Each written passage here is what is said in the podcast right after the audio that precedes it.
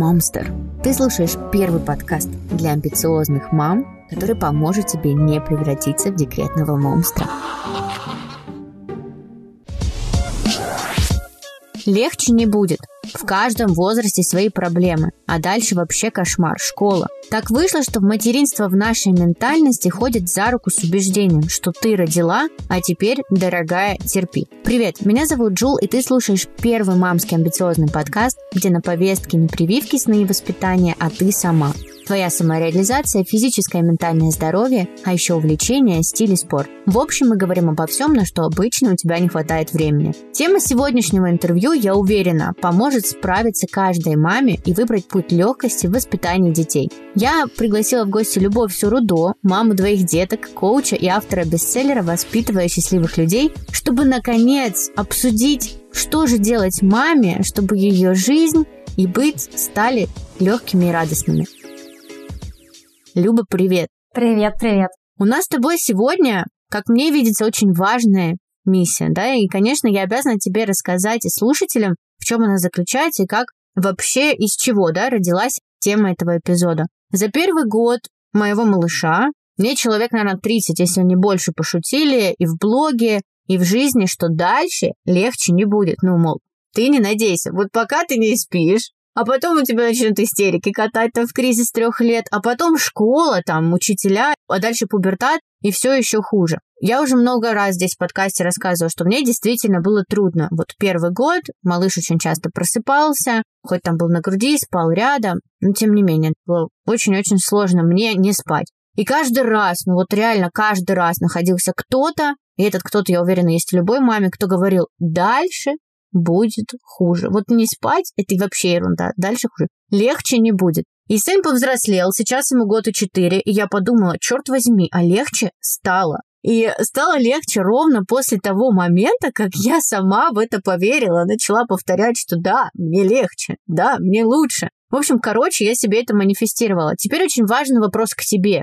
Как и чем мамы чаще всего усложняют свое материнство? Я хочу обсудить с тобой как и бытовые аспекты, так и внутренние. Вот поделись, пожалуйста. На самом деле ты абсолютно правильно сказала. Во-первых, мы сами себе чаще всего усложняем и материнство, и вообще жизнь. К сожалению, мамы, они прям попадают в ловушку. Изначально они еще не хотят ничего усложнять, но вот это вот общество вокруг, а, люди, которые любят раздавать советы, они, знаешь, лагерь ждунов, я у себя в книге это называю. Лагерь ждунов — это люди, которые говорят тебе, подожди, будет еще хуже, да, вот эти вот твои советчики, легче не станет. Причем есть а другой лагерь, которые говорят, ну сейчас тебя нормально, рано радуешься.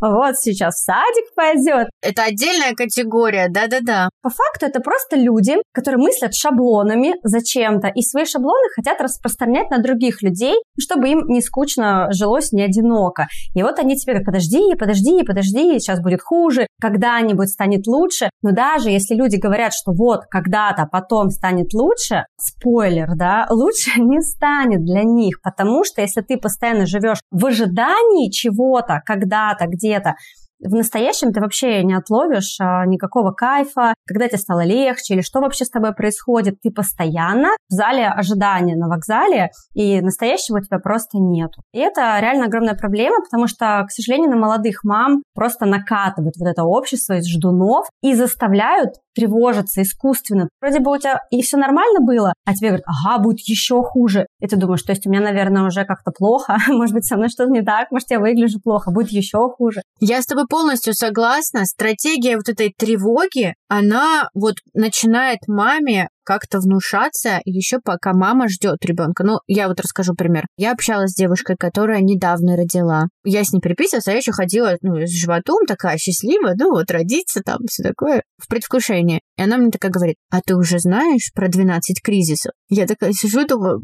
подожди. Я такая, нет, не знаю, что-то. И, естественно, я пошла читать. И, естественно, потом там мой ребенок капризничает. И я сразу, у него кризис, у нас в семье кризис, все. Тут, я думаю, работает такая штука, что ты на что себя программируешь, то есть ты чего ожидаешь, ты это и получаешь, или даже больше притягиваешь. Тут еще фишка в том, что градус важности на многие моменты завышается, особенно на тему вот этих кризисов. Кризис, кризис трех лет. Я как психолог могу тебе совершенно спокойно сказать, что кризис и вот эти вот капризы детей, когда у них кризис, это не значит, что с твоим ребенком что-то не так. Это не значит, что ты плохая мама. Кризис с точки зрения психологии означает, что твой ребенок проходит совершенно обязательный, необходимый период и значит, что с ним все так. Это как раз-таки говорит о том, что он развивается, и сейчас происходит некий диссонанс. Знаменитый кризис трех лет, которым все пугают, все его боятся, все просто как клеймо ставят на своих детях. У него кризис трех лет. Но по факту ребенок уже много всего хочет делать сам, он отделяется, у него есть а, какое-то становление своего я, взросление, хочет делать сам много, но еще это все не получается, компетенции не хватает, и он а, действительно начинает нервничать, плакать, я вроде хочу, но не могу. Это круто. Извини, что отвлекает прослушивание, но будет здорово, если прямо сейчас ты уделишь 10 секунд и поможешь мамстеру развиваться. Ставь оценку, пиши комментарий на любой платформе. Я буду тебе очень благодарна. Ну, неужели здорово, если ваш ребенок в 10 лет все еще был с мышлением годовалого и такой э, летал там и играл погремушечками. Кризис – это классно. Пожалуйста, дорогие мамы, не парьтесь. Кризис – это просто выход на новый этап. Так же, как и у людей. Знаешь, выход из зоны комфорта всегда происходит через какие-то тоже кризисные моменты. Мы с мужем начитались про этот кризис трех лет, потом поехали на отдых, там на Красную Поляну, тут такая большая площадка, и мы такие выкупались, знаешь, типа самых вредных детей, такие, слушай, что это такое? Наверное, это кризис, да, точно, это кризис трех лет, посмотри на них, как он. Ну да, это забавно, и действительно, как ты сказала, чем мамы, да, могут себе осложнить жизнь? Это, во-первых, ты назвала ожиданием чего-то, либо хорошего, либо плохого, либо что лучше не будет, либо наоборот, что всегда будет плохо. Еще один момент – это нагнетание как я понимаю, вокруг каких-то абсолютно нормальных естественных процессов очень много нагнетается общество. Ну, я понимаю части как маркетолог, почему? Потому что очень много чего можно продать на этом фоне, товаров, услуг, ну, чего угодно. Собственно, в этот момент мамы очень уязвимы. Но чем все-таки еще мы себе усложняем? Вот помимо нагнетания и ожидания, что что-то плохое произойдет дальше, чем еще мамы себе усложняют жизнь? Вот я сталкивалась с тем, поделюсь с тобой, что от старшего поколения какое-то давление идет. Чего вы ноете? У вас подгузники есть? Есть. Стиралка есть? Есть. Ну, то есть у кого-то, я так понимаю, это еще могут быть семейные какие-то причины. От кого-то из родственников, возможно. Что еще это может быть? Ты сейчас начала говорить, вот, да что вы ноете, это такая стратегия обесценивания постоянно. Я вообще за то, чтобы никого не сравнивать. Раньше были одни цели, родить в поле и дальше пойти в это поле. Сейчас ты рожаешь и тут же 10 онлайн-бизнесов параллельно ведешь. Не нужно никому говорить, как ему жить, да, и тем более обесценивать его переживания. И, кстати, вот эта фраза «будет еще хуже, легче не станет» — это что же про обесценивание? Это когда человек пытается обесценить твои текущие переживания и вознести свой личный опыт. Я-то знаю, что там будет, да, а сейчас у тебя все ерунда. Моя позиция такая, мамы усложняют себе жизнь тем, что постоянно все пытается проконтролировать. Вот этот вот градус важности на многие темы, когда ты должна просто отпустить. И опять же про норму. Это нормально, что ребенок может падать. Это нормально, что он может плакать. А мы боимся, у каждого разные причины. Кто-то там ждет оценки окружающих, хочет быть идеальной мамой, чтобы его дети не плакали. Сразу боится, что, наверное, я плохая, раз меня ребенок не слушает и капризничает.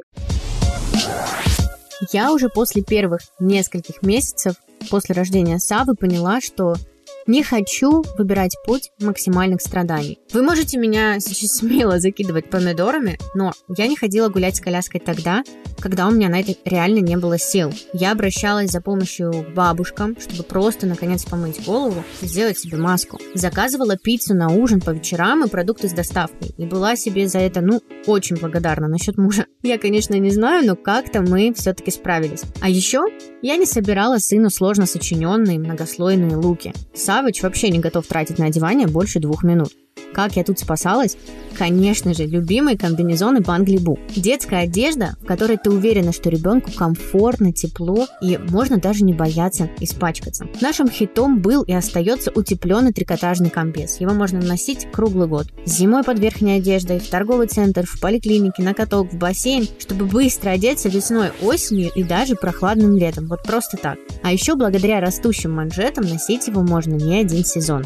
Мои Момстер мамы, у меня для вас классный подарок. По промокоду Момстер скидка 10% на всю детскую одежду Банглибу на сайте. Приходите скорее по ссылке в описании к эпизоду и делайте свое материнство легче и приятнее.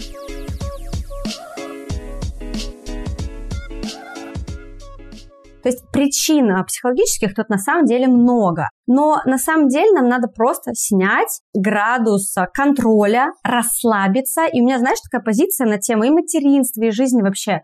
Все очень многогранно. Наша жизнь многогранна. И в моем мире мне никто ничего не должен. Никто не должен быть идеальным. Никто не должен настелить передо мной красные ковровые дорожки. И когда я приезжаю в отпуск, мне погода не должна быть идеальной. Может быть дождь, могут дети заболеть. Всякое бывает. И это ок. И если вот принять это за факт, знаешь, что в жизни бывает всякое. Ты уже не впадаешь в депрессии, тебя это резко не выбивает из колеи, потому что я не проконтролировала, приехала в отпуск, ребенок заболел, все кошмар. Или идет дождь, все кошмар. Мы постоянно, когда что-то идет не по плану, сразу слетаем с катушек. Но на самом деле очень много в нашей жизни не в нашей зоне контроля, и нам просто нужно это принять за норму. Да, так бывает. Особенно, мне кажется, с детьми. Там вообще вот чем больше ты себе планируешь, что это должно быть вот так, а сейчас у нас вот там по графику там вот это, вот то, режим. Все говорят постоянно про выстраивание режима. Чем больше ты цепляешься за эти вещи, и так не случается, тем больше под конец дня, да, у тебя разочарование. Черт возьми, мы во столько-то спать не легли, туда не сходили, туда не попали. И я уже для себя поняла, что принятие хаоса, о котором ты говоришь, что типа мы не можем ничего планировать. Вот как будет. Вот будем себя хорошо, классно чувствовать, пойдем гулять. Не будем, останемся дома, там будем валяться. Чем меньше, ты понимаю, планов, и меньше контроля, чем лучше. Но мы с тобой затронули тему старшего поколения. И здесь отдельно мне хочется вынести, что пристыжают за то, что мама просит чьей-то помощи сторонней помощи. Когда мы просим помощи у свекрови, там, у своей мамы, это все равно все может быть, согласись, проблематично, да, у них свое видение там воспитания, свое видение привычек, какие должны быть у ребенка, у вас какие-то отношения на все это вот сидение с ребенком накладываются. Но почему так много мам, я это часто слышу, не могут позволить себе няню? Не финансово позволить, то есть финансово могут, не могут на уровне каком-то внутреннем психологическом признать, что да, я не вывожу. Например, мне нужна няня. Вот расскажи, как маме, если она чувствует какую-то, может быть, вину, что да как же кто-то будет с ребенком, а как же не я, а как же не я буду тут супермама, которая все успела. Вот как маме, если есть такая потребность, позволить внутренне себе обратиться за помощью, обратиться за помощью, например, няни. Удовлетворение наших потребностей относится к нашей самоценности. И если мы не можем закрывать свои потребности, то нужно, конечно, копать туда. Не могу позволить, наверное, я хочу все сама. Что я делаю в этом случае? Я доказываю всем, какая я молодец, и чтобы меня оценили, вот первое, пятое, десятое, компот, борщи и все-все сама. Но мне кажется, что в наше время уже не обязательно совсем справляться самой. Можно просто жить. Зачем справляться с детьми? Зачем справляться с бытом, если ты можешь просто подумать о том, что я хочу получать удовольствие, и я хочу наполнять себя. Если так посмотреть, то мама, которая все-все-все делает сама и совсем справляется, вряд ли она вкладывает в это много ресурса, много любви. И мама, которая в итоге, в любом случае, она загоняет себя в некую жертву, чему она учит ребенка. И нам всем нужно просто спросить, когда мы испытываем вину, что мы уходим, там, оставляем ребенка, идем пить кофе, если я останусь, то что я ему дам? Злую маму, которая думает, блин, я за тебя не могу даже выйти кофе попить, потому что где-то глубоко внутри это именно мы и думаем, хотя боимся себе в этом признаться. Это на самом деле очень масштабная тема, знаешь, не на один подкаст о том, что мы запрещаем себе испытывать эмоции. Вот если быстренько затронуть, есть эмоции и есть чувства. Разница между ними в том, что чувство это что-то долгое, глобальное, а эмоции это то, что возникает, ну вот здесь и сейчас. Но мы боимся эмоций. Именно поэтому мы боимся детям иногда говорить, слушай, я сейчас на тебя злюсь, я сейчас злая, ты сейчас меня бесишь, ты меня сейчас расстраиваешь. Мы боимся, кажется, если я произнесу, что я на тебя злюсь, все, я сразу ребенка не люблю, я плохая мама, я какая-то не такая. Но нет, эмоции – это краткосрочное явление. Если оно в нас есть, не нужно это отрицать. И очень важно это прожить. Потому что вы раз внутрь запихали эту злость, два, три, рано или поздно она все равно выльется таким а, масштабом, таким вулканом, что вы будете сами не рады. И она выльется так, что вы вроде бы ее прожили, на кого-то нарали, может быть, там обозвали, и легче не стало, потому что за этим потом будет идти стыд.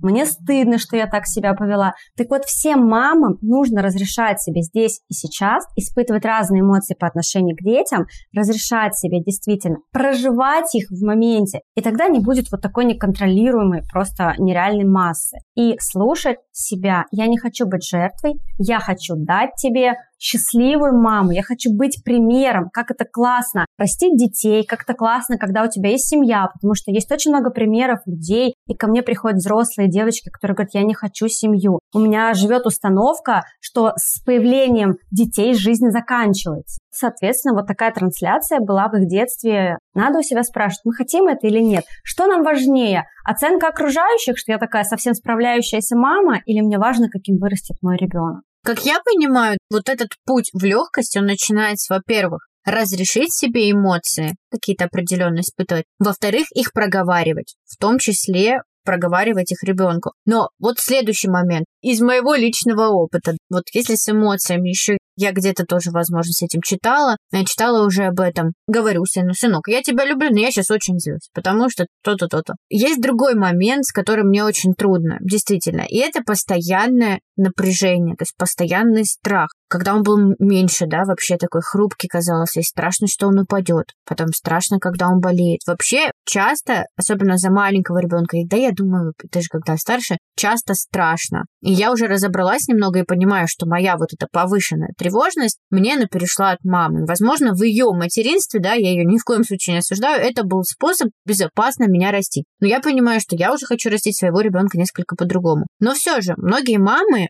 устают от вот этого, знаешь, перманентного напряжения. Даже не то чтобы эмоционального, да, на запрете там каких-то своих эмоций, а просто находишься в постоянном страхе, что сейчас, блин, упадет, сейчас что-нибудь разобьет, сейчас тут заболеет, сейчас еще что-то. Вот выдели, пожалуйста, для нас основные правила, как вот это свое напряжение, вот это состояние перманентного страха вообще возможно облегчить? Ведь я уверена, что от такого состояния мамы в итоге и страдает ребенок, да, если мама в напряжении, соответственно, и он. Немножко не по пути облегчения пойду, но как психолог тоже должна это сказать. Хочу просто нормализовать это чувство, потому что молодых мам уже сейчас просто закидали вот этим «ты тревожная мама, тревожная мама». Как некое обзывательство. Это нормально, это заложено в материнском инстинкте тревожиться за ребенка. Поэтому не нужно себя сразу за это ругать. Другое дело, нужно уметь с инстинктами справляться. Нужно, чтобы мама управляла своими инстинктами, а не они ей. В первую очередь, всем мамам нужно просто заранее определить, что тревожиться на будущее, тревожиться непонятно из-за чего заранее, это не значит избежать этого. Какое классное правило. А ребенок прям за руку с тобой, знаешь, у меня было, была маленькая Ксюша, мы с ней шли на кухню по квартире. И она вот прям, держа меня за руку, просто что-то меня ноги заплелись, и она ходит лбом в косяк. Ну вот что, тревожься, не тревожься, знаешь, вот такой э, шишак. Соответственно, заранее тревожиться, это не значит избежать ситуацию, ее решить, а когда что-то случится, скорее всего, вы уже будете настолько истощены морально и физически из этой тревоги, что не сможете мобилизовать свои силы. Кажется, должно стать золотым правилом, просто каждому стоит распечатать. Я себе отдельно это выпишу, что тревожиться не значит избежать, потому что ну, наш мозг, согласись, он-то вот такую фальш-историю тебе подкидывает, думаю, так, если ты сейчас вот тут все продумаешь, значит, потом дальше тебе будет легче. Но, как ты говоришь, да, действительно, к моменту, когда что-то случается, ты истощена абсолютно. Конечно, ну и вообще это очень плохо сказывается на твоем состоянии. Поэтому, да, не нужно думать, что если я буду тревожиться, то я этого избегу. Нет, конечно, ты никогда не знаешь все сценарии, которые подкинет тебе жизнь. Но еще очень важно все-таки, если действительно девочки испытывают ну, какую-то сильную тревогу, нужно тревогу переводить в какой-то конкретный страх. Потому что общее состояние тревожности, оно неуправляемое, оно непонятное, это нечто абстрактное, и с этим сложно работать. Если вот, ну прям вот накатывает, ты садишься и выписываешь. Вот что я сейчас конкретно боюсь, какой у меня страх? Я боюсь, что мой ребенок порежется, что-то с собой сделает, там ножик достанет. И когда ты видишь конкретику, ты можешь понять, слушай, ну, ножи я могу убрать, чтобы он их не достал, да, двери там, окна могу закрыть. То есть, когда тревога переходит в конкретный страх, с этим можно работать и понять, слушай, я вообще-то себя по всем фронтам обезопасила. Наверное, на ближайшие пять минут тревожиться не буду и расслаблюсь. Пять минут это уже много. Балую вас, балую. Очень важно не переходить границу, когда я сделаю мягкие стены вокруг ребенка. Это тоже проблема, потому что тогда мы забираем у детей взросление. И знаешь, я часто говорю, хотя раньше многих просто торкало от таких моих речей, но я говорю, что мы всегда должны наделять детей их личной зоной ответственности. Например, мы налили им чай, он должен быть не кипяток, ну, какой-то там тепленький, горяченький чай, и все. Дальше мы не бегаем, не поем до 15 лет из кружечки. Мы дали, объяснили, слушай, пожалуйста, не бегай с чаем там, по квартире, не надо в стульчике с чаем танцевать, и смотрим. И если ребенок начинает крутиться, вертеться, обливается чаем... На голову!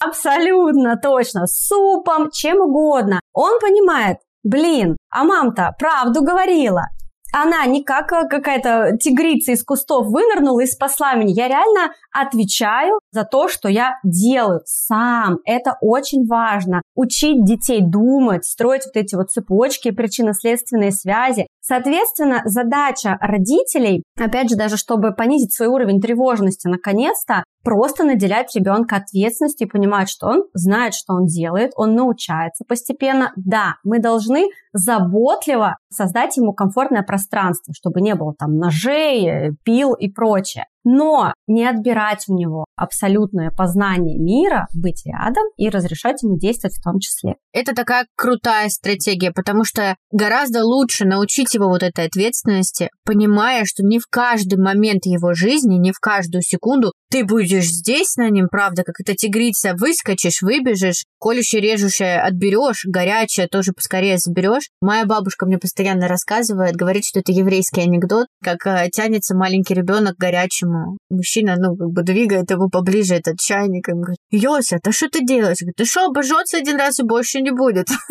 Ну, типа, я понимаю, что это, конечно, крайность, но по факту так и есть. Ребенок должен учить вот эту связь вот действие, вот следствие, действие, следствие. Да, иначе может произойти что-то более страшное, когда он всегда знает, что да ничего не случится, даже если мама говорит, что нельзя идти на красный свет, ничего не будет, она откуда-нибудь выпрыгнет, меня все спасут, и я вот такой просто где-то в ореоле. Нет, он понимает, что, блин, мама-то когда предупреждает, потом действительно что-то случается, если я что-то делаю не так. Это очень важно, не создавать мягкие стены, а научить детей думать. Вот это главное на самом деле задача родительства. Не ограждать, не защищать, не отбирать у них взросление, их ответственность, а учить, мыслить и думать. Потому что, опять же, очень часто приходят семьи и говорят, у нас такой ребенок инфантильный, ему ничего не надо, он не знает, чего хочет. А они до 20 лет выбирали, какие он трусы наденет. А что ему было можно вообще самому выбирать все это время? Он не научился делать выборы, ой, ему это непривычно, и он в целом не виноват.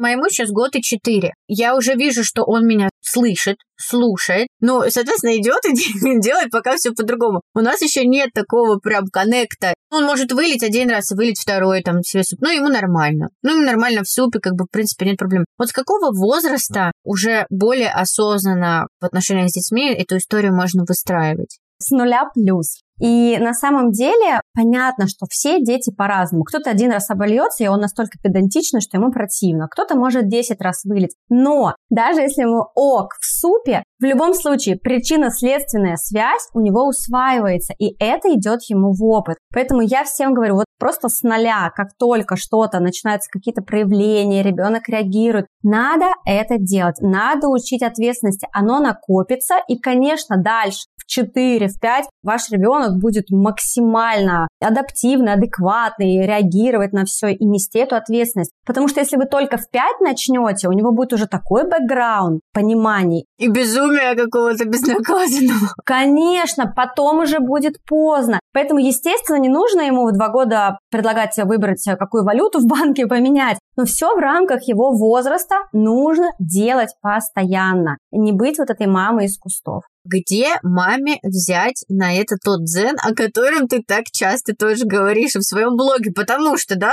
суп на голову, мы сразу понимаем, тебе надо все помыть, его отмыть, все вокруг отмыть. То же самое, если он там сам, ты говорила, что тут, ну, там, горячо не надо, он там полез или еще что-то. Ты понимаешь, что, позволяя что-то, ты понимаешь, что он так обучается, но ты потом будешь обязана ликвидировать все вот эти последствия. Я тогда и так понимаю, что вот мне больше хочется сейчас выпить свой утренний кофе горячим, и я вижу, как туалетная бумага летит в клочья. Я примерно понимаю, что мне сейчас предстоит после, но вот эти пять минут, они мне нужны. Но зачастую, согласись, мама бывает уставшая, мама бывает уже там изведена, раздражена, да мало ли чем еще вокруг. Что делать с этим? Как вот этот дзен э, постигать тем, что разрешает детям учиться этой ответственности? нужно просто расставить приоритет. Сейчас я готова убирать это, и поэтому я даю ему познавать мир, а сама выпью кофе, а сейчас я не готова, и это очень важно, что мы эту тему затронули. Не нужно думать, что существуют такие люди, которые находятся постоянно в дзене, или что я в нем постоянно нахожусь. Я совершенно четко понимаю, что я бываю не в ресурсе, что я злюсь, или что я где-то так устала, что могу разозлиться на детей, и говорю им об этом, слушайте, я сейчас в неадеквате, пожалуйста, 30 минут не подходим ко мне, и не трогаем меня. То есть э, ты расставляешь приоритеты и понимаешь, что тебе сейчас важнее, ты или момент познания мира своим ребенком. Все, и ты выбираешь. И это совершенно нормально. Иногда выбирать себя, а не выбирать э, познание им супа на своей голове. Часто мне мама говорит, Люба, ну я хочу так же, как вы, как вы это все терпите? Так вот, очень важно. Я вообще ничего не терплю и никому не советую быть какой-то терпилой, что-то терпеть. Просто действительно есть очень много моментов, градус важности, с которых у меня снят, что она испачкается, она ест мороженое, сейчас запачкается. Потому что, оказывается, очень много людей до сих пор переживают из-за этого. Боже, вы дали Даше мороженое в парке, у нее же капля упала на майку. Ребята, я вас умоляю, неужели правда из-за этого можно переживать? Оказывается, да. То есть, действительно, просто есть много моментов, которые для меня совершенная норма, а есть моменты, когда я думаю, готова я сейчас это вывозить или нет. Очень тебе благодарна за эту мысль, потому что, я думаю, у многих мам так, появляется вот это ощущение, что ты все время должна быть в ресурсе, чтобы твой ребенок рос, развивался, потому что понасмотришься всех этих развивашек, этих видео в Инстаграме, вот этого всего, и как там вот эти чудо-мамы, которые все могут, они там жонглируют ногой, я не знаю, сортер помогают ребенку собирать. И ты смотришь на это все такая, блин, а я сегодня ему даже суп не дала съесть самостоятельно, понимаешь? И вот это давление, я думаю, в том числе информационное, или из то cool story от подруг, Подруга, у которой положила уснул, на горшок сразу сел, дала ложку, он съел там и утку ножом порезал на следующий день. И мы же на самом деле не знаем, насколько это так, то же самое, как в социальных сетях, это же только образ, но у многих мам формируется вот эта вещь. Я должна все время что-то делать, чтобы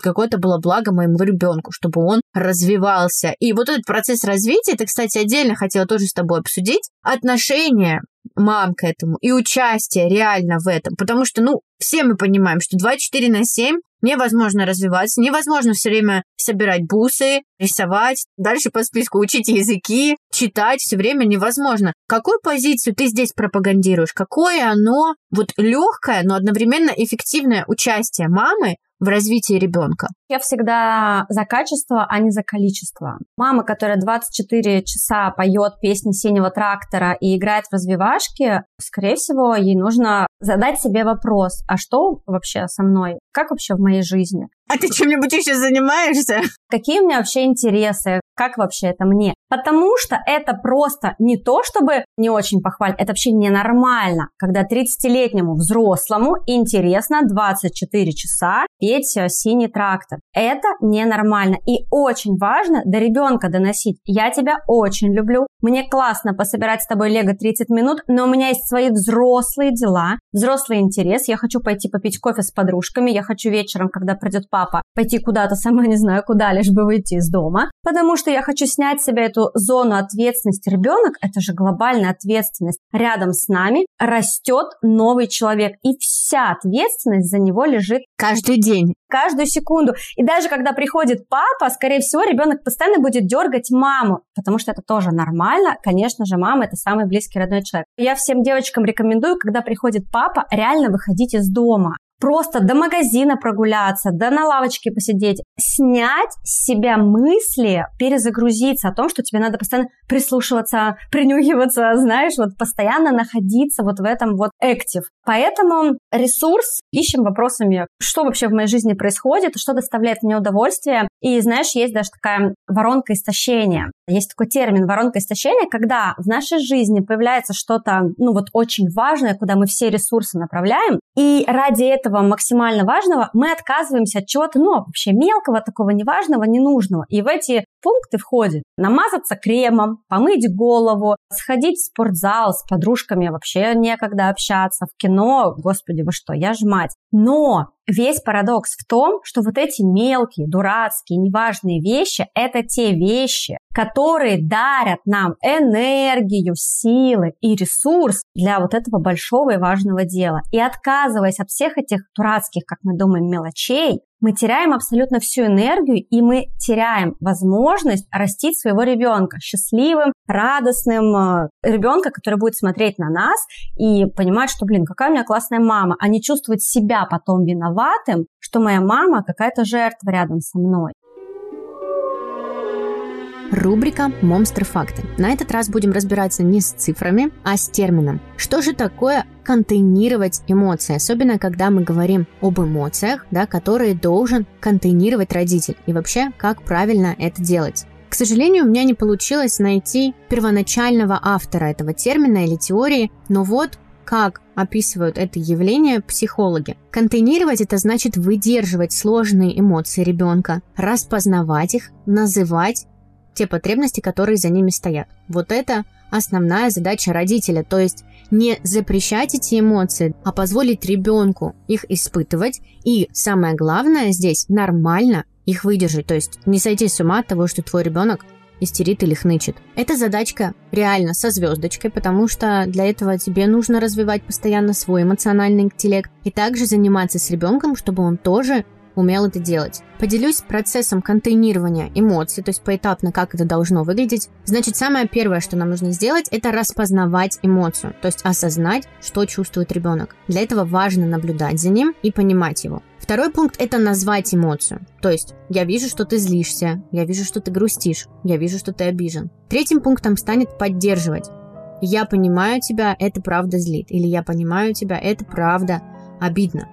Четвертым пунктом станет принимать эмоции. Я бы тоже разозлился, там, обиделся или грустил, если бы был на твоем месте. Ты имеешь право злиться, и, как по мне, этот момент ключевой. Когда эмоции уже сконтейнированы, важно напомнить и озвучить правила, если они были нарушены, да, и помочь ребенку с решением проблемы. Пятым пунктом здесь будет озвучить правила поведения, сказать о том, что для вас недопустимо в поведении ребенка, но не в чувствах. То есть ты имеешь право злиться, но бить сестру недопустимо, да? Ну, вот такие дела. И шестым пунктом станет помочь с решением проблемы и удовлетворением потребности, которая стоит за этой эмоцией. То есть выслушать варианты ребенка, но не оценивать, не делать за него выводы. То есть помочь ему самому справляться с трудностями, по возрасту. Надеюсь, вам было полезно. Лично мне очень. Я прямо по полочкам, познакомившись с процессом контейнирования эмоций, стала раскладывать такие похожие ситуации, которые у нас возникают с сыном повседневно. Пишите, что думаете на платформе или же в телеграм-канале.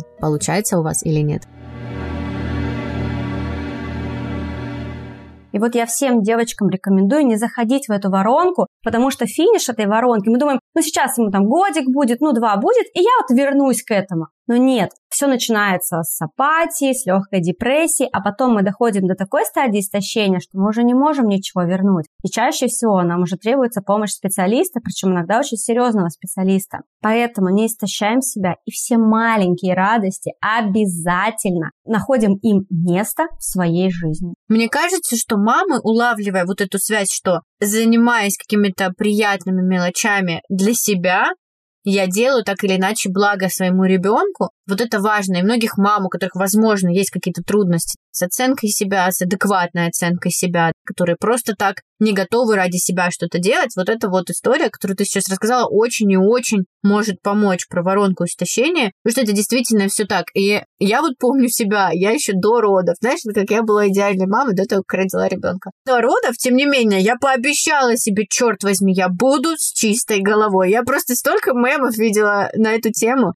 столько мам с грязной головой. Я вот до сих пор, это так забавно, я могу выйти с мокрой башкой куда-нибудь, там сверху напилить шап, но она чистая. Ну, это мое самоощущение, потому что я понимаю, что мое ощущение себя вообще закладывается вот из чистоты головы. Но это вот мой такой пунктик, да, у кого-то это могут быть ухоженный маникюр, у кого-то действительно это может быть какой-то легкий макияж или крем на лицо. И я полностью согласна с тобой, что такая рутина поддерживающая должна быть постоянно. Но тут вот, знаешь, тоже интересный вопрос. И вопрос, который я тоже, я думаю, зреет на отдельную тему для подкаста, но ты вот сказала про участие пап и что мамам нужно выходить. Но вот здесь же какую штуку вообще совершают мамы? По крайней мере, часто вижу. Да что он там может? Он там обязательно что-нибудь расшибет, пока я выйду. С чего ты посоветуешь начать пересматривать вот это отношение на участие мужа воспитании своего ребенка? Потому что я уверена, к сожалению, у многих в семьях отцы не включены до сих пор,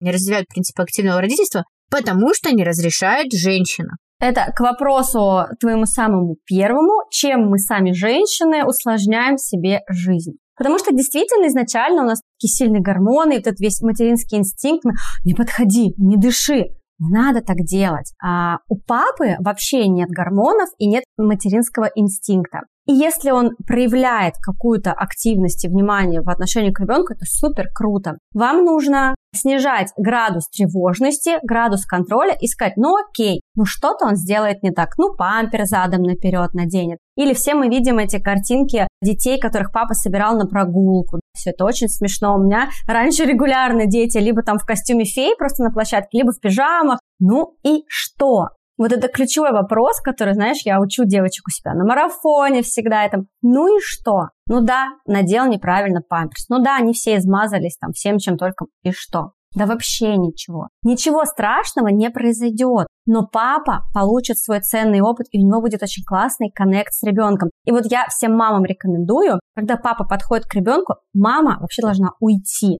потому что папа может смущаться, у него действительно недостаточно бывает компетенции, он не знает, еще не умеет, у него недостаточно опыта. И вот она стоит над ним, да тут не так, тут надо по-другому. Ну кому захочется? Конечно, никому не захочется, папа себя чувствует некомфортно. Так вот, мама должна просто удалиться из комнаты, и разрешить ему вот там надеть эти памперсы, там сделать какую-то фигню. Ну, это будет так классно, это будет такой классный их личный коннект, а личный стёб, потом будет рассказывать ему в 30 лет, я тебе памперс надела мимо нужного места, например. А если папы не проявляют, да, это мы говорили про пап, которые проявляют активность, надо их отпугивать. Если не проявляют этого, опять же, не нужно сразу ставить на них крест, нужно делить с ними эту ответственность родительства. Четко говорит, слушай, там ребенок обкакался, я сейчас не могу ничего сделать, мне надо срочно сходить в магазин, пока еще не знаю зачем. И просто уходим. Не надо уговаривать, не надо ругаться. Это совершенно нормально, когда есть ребенок, его делали двое, он общий,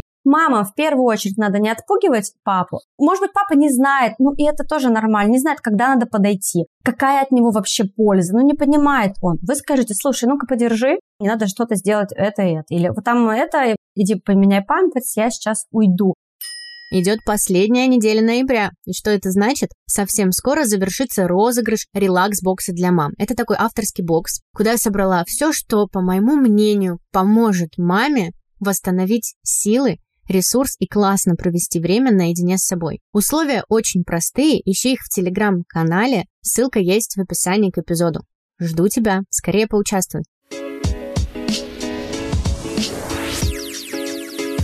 У меня, знаешь, когда родился второй ребенок, и а, у них маленькая разница в возрасте, вот это все было очень сложно, первые полгода в слезах, одна маленькая, с ней надо полежать, чтобы уложить, другая на руках, ее надо качать и никуда не полежать, и все вот так очень сложно. И когда Мишка приходил вечером с работы, так вот ждала его, знаешь, по секундам. Я около двери ему давала детей, говорила, я пошла. Он говорит, ты куда? Я говорю, я не знаю. Он говорит, я все понял. Это было так, и, ну, все, как бы все нормально, я пережила, потому что, как ни крути, мамам реально нужно личное пространство. Оно жизненно необходимо. Вообще каждому человеку это базовая потребность, личное пространство. И маме нужно действительно выходить из дома без ребенка, чтобы просто даже на 15 минут снять с себя этот огромный масштабный груз ответственности. Я полностью согласна. Меня вытаскивали нормальное купание в душе по 40 минут, когда я просто, знаешь, в душ направляю себе в рот и сижу такая в прострации в полнейшей. И просто сижу, и потом выхожу, и мне легче. И у меня есть дальше силы мыть эту жопку любимую, кормить, всем чем угодно заниматься, но вот это личное пространство, это, конечно, основа. Основа вообще здорового состояния мамы, и физического, и эмоционального. Но я уверена, что нас с тобой могут слушать разные сейчас женщины, и у детей их может быть разный возраст. У кого-то детки только родились, у кого-то пошли в первый класс. Но на любом этапе все-таки может быть так, что мама довела себя до определенного состояния. Я надеюсь, что это пока что состояние, например, если оно присутствует, выгорание или какой-то апатии. Но кому-то из мам сейчас однозначно очень трудно. Это может быть случиться в любой период. Мне кажется, что уже нет сил, терпения, нет эмоций. Вот как выходить все-таки из такого состояния, если ты ряд ошибок допустила и себя в него загнала? Вот с чего начать? Выход, э, как всегда, кроется в вопросе, что я хочу, как мне, где мой ресурс, это личное пространство, возможно, это какая-то поездка. Если это совершенно невозможно, можно обратиться к друзьям. То есть тут действительно, если все уже очень критично, обратиться за помощью к подругам.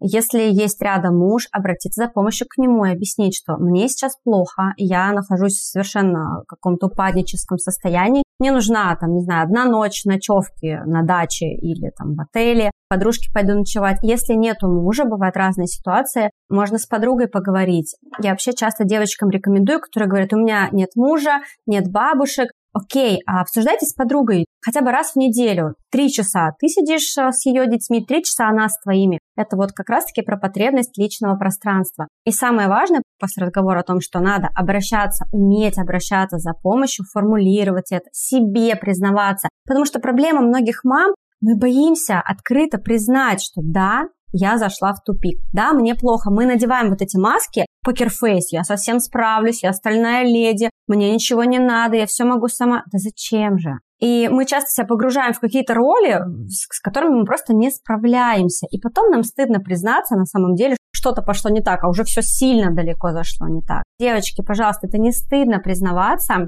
не стыдно говорить о том, что вы устали, не стыдно говорить о том, что вы где-то ошиблись, не ту стратегию развили. Очень важно, конечно же, не загонять себя в это. Как я говорила изначально, заранее отслеживать эмоцию усталости, эмоцию злости, проживать ее где-то там в начале экологично, а не потом диким-диким вулканом, когда все плохо, и за этим вулканом идет только больше стыд, стресс, и это такой комок, который закручивается, и раскрутить его очень сложно. Я думаю, мы с тобой даже отдельно можем вынести и выделить, да, вот эту ошибку, которая тоже мама усложняет жизнь. Это стремление быть идеальной мамой, которая смогла у которой все получилось, у которой ребенок первый что-то делает, лучше что-то делает. И мне кажется, что женщина, которая тянет это за собой всю жизнь, потому что сегодня это он первый начал есть ложкой, и ты такая, да, молодец, бьешь себя в грудь. В 20 лет он у тебя только на бюджет должен поступить, и дальше, да, должен жениться только на вот такой вот девушке и так далее, например. Это же невыносимо. Так жить, реализовывая постоянно вот этот сумасшедший перфекционизм, и при том перфекционизм даже не в отношении себя, а то есть это перфекционизм в отношении другого человека. Конечно, это перенос. Ребенок реализует твои амбиции. Ты даже не от себя требуешь этого совершенства, да, а от другого человека, который, возможно, этот выбор вообще не делал. И мне кажется, здесь очень важна тоже тема какой-то сепарации. И сепарации очень важно как-то эмоциональной с ребенком. Вот подскажи, пожалуйста, когда, например, твоему ребенку или двоим сразу, им как-то не очень. Настроение, самочувствие. Что ты ощущаешь в этот момент? Как ты с ними в этот момент взаимодействуешь? Потому что я, насколько знаю, что все говорят, не надо сильно включаться. Им плохо, и мне сразу плохо. Но никто не углубляется в то, а как это делать? Ну, типа, если им плохо, как сделать так, чтобы тебе не было так плохо? Когда кому-то рядом со мной плохо, я просто пытаюсь быть рядом. То есть очень часто вот это вот состояние плохо, оно не требует решения. Так же, как и детская какая-то истерика или каприз, он не всегда требует решения. И родитель, как ни крути, он контейнер, и он должен сказать ребенку, слушай, я рядом, я готов тебя выслушать, если нужна помощь, то я всегда здесь. И мы, опять же, нормализуем то, что сейчас ему может быть некомфортно, то, что он хочет поистерить, может быть, без повода. Я потому что и себе разрешаю без повода поистерить. Почему я ребенку не могу это разрешить? Соответственно, родитель всегда рядом. Наверное, вот э, ты говорила, что становится сразу родителю очень плохо, и как от этого уйти когда мы сильно пытаемся решить это, заглушить вот ту самую эмоцию, у нас есть ряд плохих эмоций, нас так воспитали с советских времен, есть эмоции, которые нельзя испытывать, есть вещи, там нельзя кричать, нельзя плакать на людях. И, наверное, когда ребенку плохо, мы ощущаем, что это плохо сейчас плакать, плохо сейчас расстраиваться. И важно родителям всем понимать, что это нормально, нормально расстраиваться, нормально плакать. И если нашей биологией и психикой заложено иметь такие эмоции, значит, это нормальные эмоции. Нужно уметь их проживать. И вот, чтобы не скатываться в состояние «Боже, Боже, как страшно, что мне делать, мне тоже плохо», нужно просто сказать «Так бывает». Люди испытывают разные эмоции, и ребенка научить не пытаться сразу все решить, это когда дети плачут, и взрослые такие хлопают там, смотри, смотри, что-то переключают. Вместо того, чтобы сказать ему, слушай, ну да, иногда нам бывает плохо, и мы плачем. Поплачь. Это совершенно нормально. Мы так часто пытаемся эти эмоции куда-то загасить. Не плачь, не плачь. Ну, не дай бог еще даже не говорю про фразу «сейчас тебя дяденька там заберет». Это вообще отдельная дичь. Ну вот это «ой-ой, все смотрят, не плачь, не плачь, все-все-все, прекрати, прекрати». Надо... Да почему не надо плакать? Это нормально. И на самом деле ребенок, поплакав 5 минут, успокоится гораздо быстрее, чем если 20 минут его пугать, шугать дяденькой, милиционером и прочим. И сама еще сильнее нагнетать эту ситуацию. То есть, когда мои дети плачут, когда они расстраиваются, я говорю, слушай, я рядом. У меня тоже бывают э, такие дни, я тоже бывает грущу, я тоже ошибаюсь. Мне тоже иногда непонятно из-за чего бывает плохо. Я рядом, если тебе нужна моя помощь, я вот всегда здесь. Я сейчас обрадовалась, что интуитивно я так делаю. И я думаю, почему меня так бесит, когда кто-то приходит в гости из старшего поколения. И Сава, допустим, он стукнулся, но я видела, что это было не больно, это было не страшно. Ну, типа просто шел, задел, он не в настроении, там, а И тут начинают бабушки, все, все, все, вот это на высоких тонах, у меня аж голова в этот момент начинает лопаться. Я говорю, ба, пожалуйста, не надо. Говорю, ничего, просто ничего, ничего не говори. Я говорю, Сина, я тебя обниму? Ну да, неприятно. Я когда цепляюсь, мне тоже обидно. Всегда там стукнулся, я думаю, блин, потом синяк будет. А я-то думаю, почему меня так раздражает вот эта суета с переключением ребенка постоянно, когда он минимально расстроен из-за ничего. И ты понимаешь, что опасности никакой реально не произошло. И мне кажется, позволять и себе, и ребенку проживать эмоции проживать любые эмоции, и ты совершенно правильно делаешь, потому что дальше же это будет еще глобальнее. Когда-то не окажется человека, который начнет хлопать и переключать его, и у него в любом случае возникнет ступор, эмоция куда-то уйдет вниз, она же нежеланная, ее нельзя, ее все каждый раз прятали. Мне тоже нужно ее спрятать. Еще никто и не переключает. Вообще у человека дикий диссонанс. И вообще любые спрятанные эмоции, я думаю, ты, конечно, прекрасно знаешь, что уходят в психосоматику, и наша иммунная система будет с ними бороться. Где-то там внутри все, что запрятано, с ними надо что-то делать. Зачем? Нужно просто, да, говорить, это нормально, нормально плакать, нормально расстраиваться, нормально не знать, чего ты хочешь, нормально капризничать. Это совершенно нормально. Я разрешаю себе, я разрешаю тебе, но я всегда рядом, готов тебя поддержать. Вот это как раз-таки и звучит как стратегия легкости в материнстве.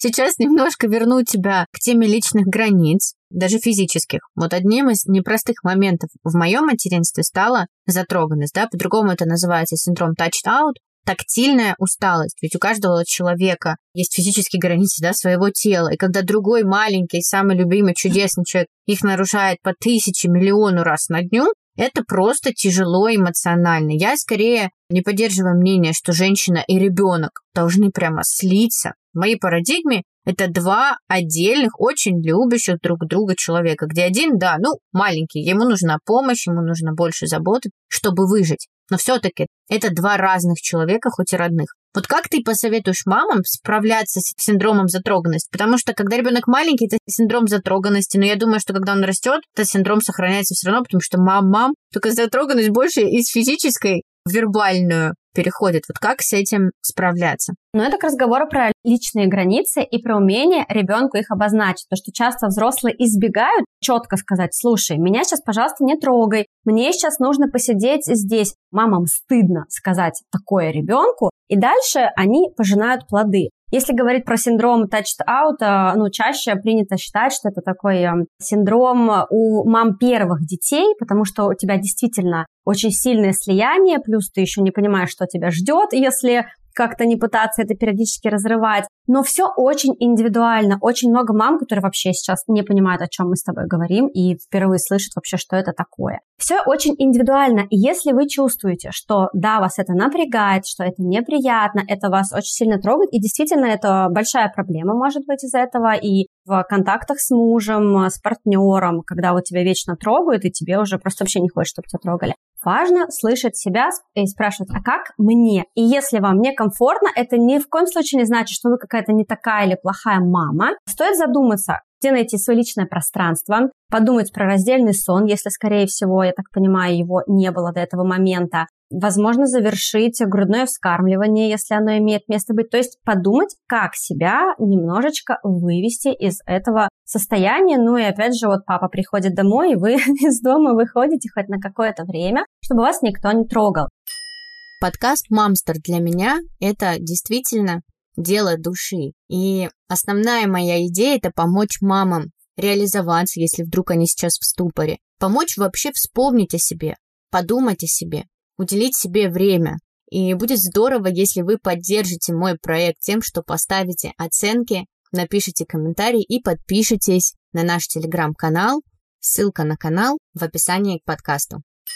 А когда дети уже взрослее, мам-мам-мам, говорить им, слушай, сейчас меня, подожди, пожалуйста, не трогай, я решу твою проблему через 20 минут. И знаешь, к разговору, вот когда мы с тобой говорили про развивашки, количество времени, которое надо уделять, дети, они все очень хорошо чувствуют. И даже если ты вот на эти мам-мам-мам не реагируешь, ну, как будто бы, да, вот в этой маске покерфейс, или даже если ты целыми днями сидишь и играешь в их игры, они почувствуют, что тебе неинтересно что тебе это не нравится, а тебе это не может нравиться, потому что ты взрослый человек, у тебя другие интересы. И лучше сказать ребенку, слушай, мне неинтересно играть в эту игру, или, пожалуйста, сейчас ко мне не подходи, у меня другие задачи, чем играть в какую-то игру постоянно, а ребенок будет думать, почему же даже моей собственной маме со мной сейчас неинтересно? Почему я такой неинтересный? Потому что все вопросы у детей не к нам, к взрослым, а к себе. Что со мной не так? Раз моя любимая, дорогая мама играет в игру, а я чувствую, что ей вообще этого не хочется делать. Поэтому лучше поиграть 30 минут в то, что вам хочется, а потом идти заниматься своими делами,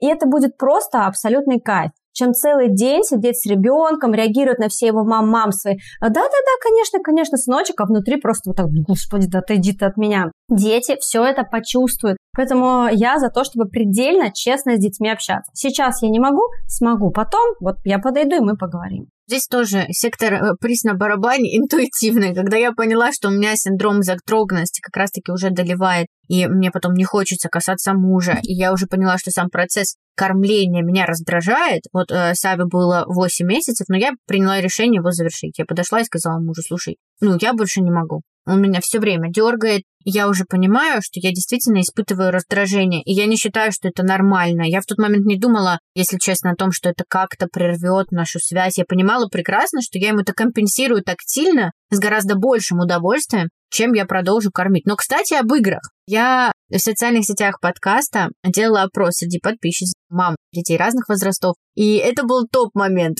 Что самое трудное в материнстве? Играть с детьми. Поэтому то, что ты об этом говоришь, что действительно лучше сделать это меньше по времени, но с удовольствием, с кайфом, действительно включиться там в эту кухню или что там угодно еще ребенок играет, гораздо круче, чем постоянно какое-то насилие над собой совершать. Но еще один вопрос, он, знаешь, меня прямо задел. То есть очень много девочки отвечали, что тяжело быт, где-то тяжело режим. Ну, это вопрос о том, что очень важно переключаться. Но один вопрос был о том, что трудно с ребенком, ну, то есть страшно, да, как в будущем, но и вообще, когда он становится взрослее, труднее с ним поддерживать вот этот коннект. Ну, то есть, когда у тебя ребенок условно ходит еще в садик, он в большей части контактирует с тобой. У тебя с ним прям такая связь, взаимопонимание прекрасно. Потом он идет дальше, там у него появляются какие-то там педагоги, друзья, люди, с которыми он тоже проводит очень-очень много времени. И здесь у меня вопрос, как вот этот коннект с ребенком с течением его возраста и взросления сохранить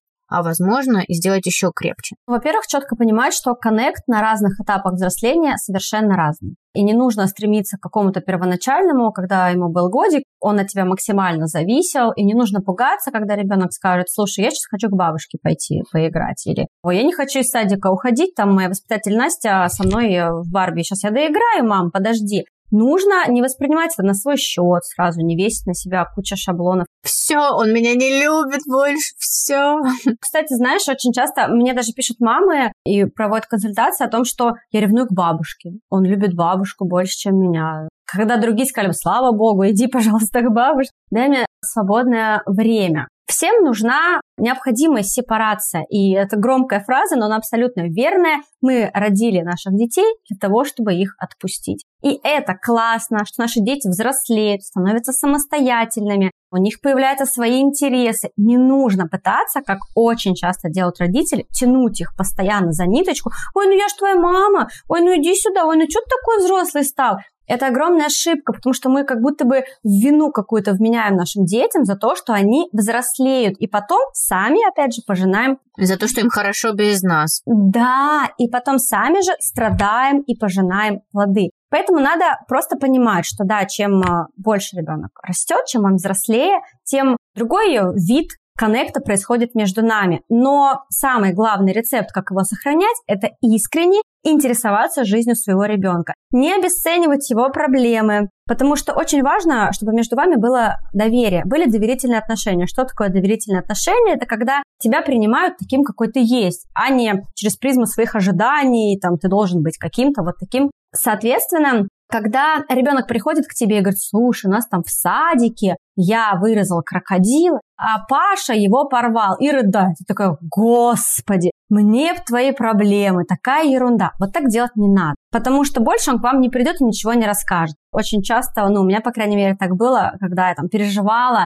в школе из-за каких-то любовных фантазий парней, которые не отвечали мне взаимностью. И постоянно родители говорили, ну, у тебя таких еще 100 штук будет, ну, там ничего, до свадьбы заживет, вот это все. Это же все про обесценивание. В следующий раз ты не хочешь идти к родителю, и вот этот самый коннект, он теряется. Поэтому очень важно искренне интересоваться и крокодилом в детском садике, и Пашей, который там довел до слез, и в школе, что происходит. Как этого добиться? Задавать постоянно ребенку вопросы. Потому что чем ребенок взрослее, вот, например, у меня Ксюша пошла в прошлом году в первый класс, Ксюша мой первый ребенок, у нас очень сильный коннект, то есть она вот такой ребенок, который всегда у моей ноги раньше был. Там все дети уже там играют на площадке, она вот рядом со мной, ей нужна мама, она вот такая очень-очень со мной тепленькая. И тут она пошла в первый класс и такая вся, знаешь, выпячивает свою самостоятельность. Ну, созрела, классно. Я обалдела, но в то же время я очень порадовалась, думаю, как классно, она повзрослела, я очень за нее рада, что она может обходиться без меня.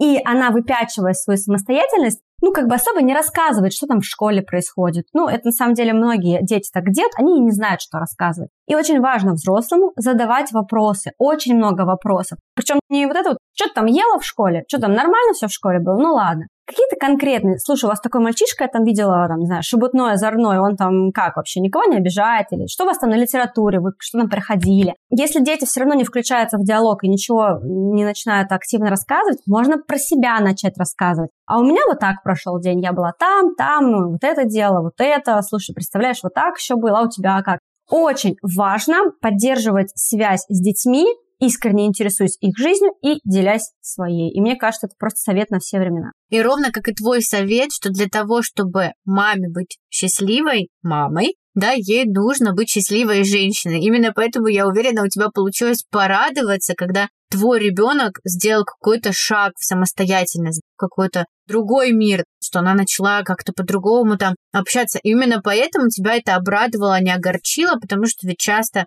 очень, к сожалению, мамы связывают вот это вот присутствие постоянного ребенка со своим счастьем. То есть, типа, пока он вот тут у меня на ноге или на сиське висит, я счастлива, я спокойна, я кому-то нужна. И вот это как раз-таки, скорее всего, к вопросу о том, что «а ты, наверное, себе не нужна». Но я надеюсь, что после нашего с тобой эпизода очень-очень многие мамы задумаются, ну, действительно себе помогут какую-то опору найти в ежедневных вещах, как ты говорила, в тех правилах, которые мы с тобой озвучили.